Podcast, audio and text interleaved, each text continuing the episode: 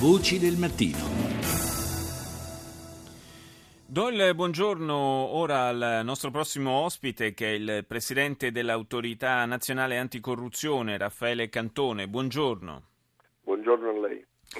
Lei ieri ha presentato la relazione su un anno di attività della sua authority, un dato che balza agli occhi, è un dato incoraggiante, diciamo, fra tante indicazioni anche non altrettanto positive, è quello della collaborazione da parte dei cittadini. Guardi, è un dato incoraggiante anche se in questo caso pure il chiaroscuro. Mm. Un dato incoraggiante perché abbiamo rilevato per esempio una grande eh, attenzione dei cittadini alle questioni sulla trasparenza. Abbiamo mh, mm, ottenuto in questi anni, abbiamo ricevuto in questo anno numerosissime segnalazioni di cittadini che indicano, soprattutto con riferimento ai comuni, quando mancano i dati nel, nel sito di amministrazione trasparente, quando individuano che ci sono carenze dal punto di vista diciamo dei, dei, dati da inserire. Eh, abbiamo ottenuto, dopo che è stato creato il sito, diciamo, dopo che noi siamo diventati possibili destinatari di whistleblower, un certo numero di segnalazioni con eh, questa indicazione, cioè di soggetti che intendono rimanere riservati. Eh, è un segnale sicuramente positivo, un segnale di attenzione, prima di tutto è un segnale che comincia a dimostrare che c'è un minimo di conoscenza di questi strumenti e che i cittadini comuni se ne stanno appropriando. Siamo ancora all'inizio, però credo che sia un segnale importante.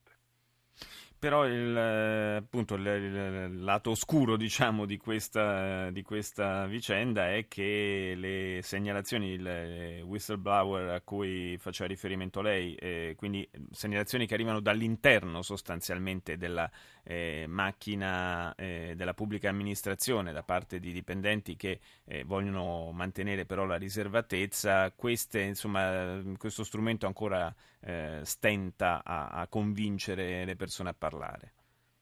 Ma stenta, secondo me, anche e soprattutto per motivi culturali, perché ancora nel nostro paese lo si considera un fatto quasi moralmente riprovevole, una sorta di delazione, una delazione che fra l'altro viene fatta contro i propri colleghi, i propri vicini di stanza.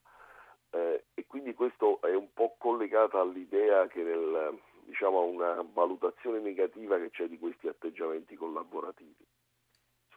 Bisogna invece provare a fare un'attività culturale importante, far capire che mh, a volte mh, diciamo, l'inerzia nei confronti degli altrui comportamenti illeciti diventa una vera e propria ipotesi di complicità e che quel dovere è una sorta di dovere civico, soprattutto per chi è impiegato pubblico, un pubblico ufficiale.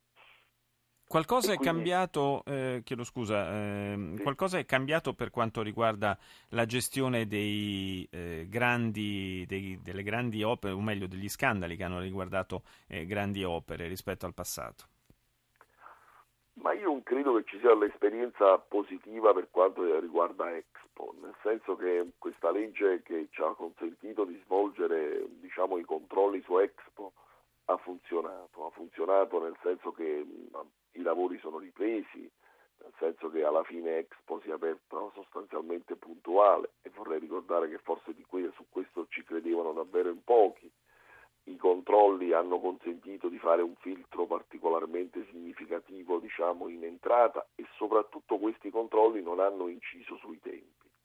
Noi abbiamo utilizzato scusi, questa esperienza in qualche modo per estenderla anche ad altre situazioni attraverso un istituto che abbiamo individuato che si chiama vigilanza collaborativa, cioè un sistema di vigilanza che ci viene chiesto dalle stesse stazioni appaltanti, quindi dalle stesse pubbliche amministrazioni.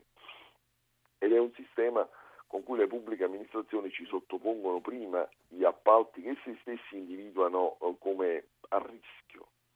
Eh, credo che si tratti di un sistema che evita diciamo, di introdurre clausole che possono essere clausole fatte su misura, evita di creare situazioni di illegittimità, soprattutto ha anche un effetto dissuasivo, cioè tiene lontani i soggetti che sono eventualmente malintenzionati.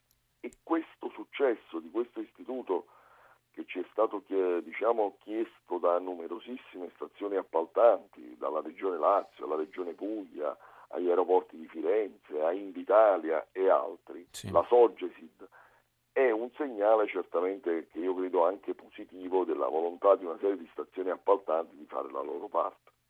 Senta Cantone, che cosa ci insegna relativamente alla legge Severino la vicenda De Luca?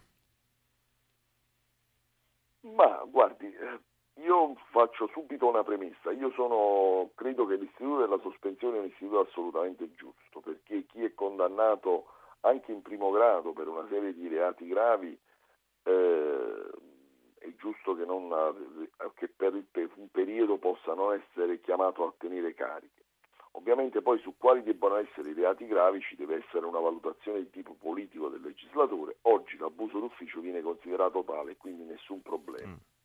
Ci insegna ovviamente che le leggi poi diciamo, vanno sperimentate sul campo. Il legislatore non aveva mai pensato che ci potesse essere un'ipotesi di un soggetto che ab origine sospeso si candidasse e questa ipotesi non l'aveva prevista e ovviamente poi nella eh, diciamo, assenza della indicazione normativa è la giurisprudenza che si deve far carico di consentire eh, la possibilità che la legge si, si cioè, operi. Sì.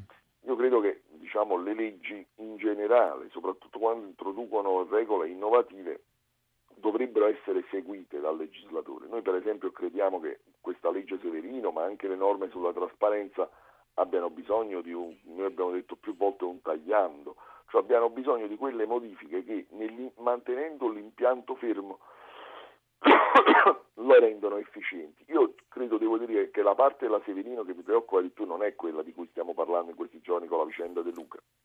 Ci sono delle norme che sono scritte tecnicamente male. Le faccio un esempio. Se un'amministrazione ehm, nomina un soggetto che non poteva essere nominato in un certo posto, per esempio sì. sto parlando di un dirigente, la legge prevede che chi ha fatto la nomina per tre mesi non possa fare altre nomine, quindi una sanzione anche molto grave, sì. che è una sorta di sanzione interdittiva. Ebbene, la legge non dice chi deve farla applicare questa sanzione. Per cui noi arriviamo al paradosso che c'è una sanzione e non si capisce chi deve applicarla. Così non, come non, non, si comprende chi deve applicare le sanzioni nel caso in cui non sono inseriti dei dati nel, nel sito amministrazione trasparente. Allora noi ci abbiamo provato per, anche dal punto di vista interpretativo a dare un'interpretazione possibile delle norme. Però poi esistono dei punti oltre il quale l'interpretazione non, non si può andare, andare nell'interpretazione perché sennò diventerebbe creazione eh, certo. e quello è il momento in cui il legislatore deve assolutamente intervenire. Grazie, grazie a Raffaele Cantone, Presidente dell'Autorità Nazionale Anticorruzione, per essere stato nostro ospite.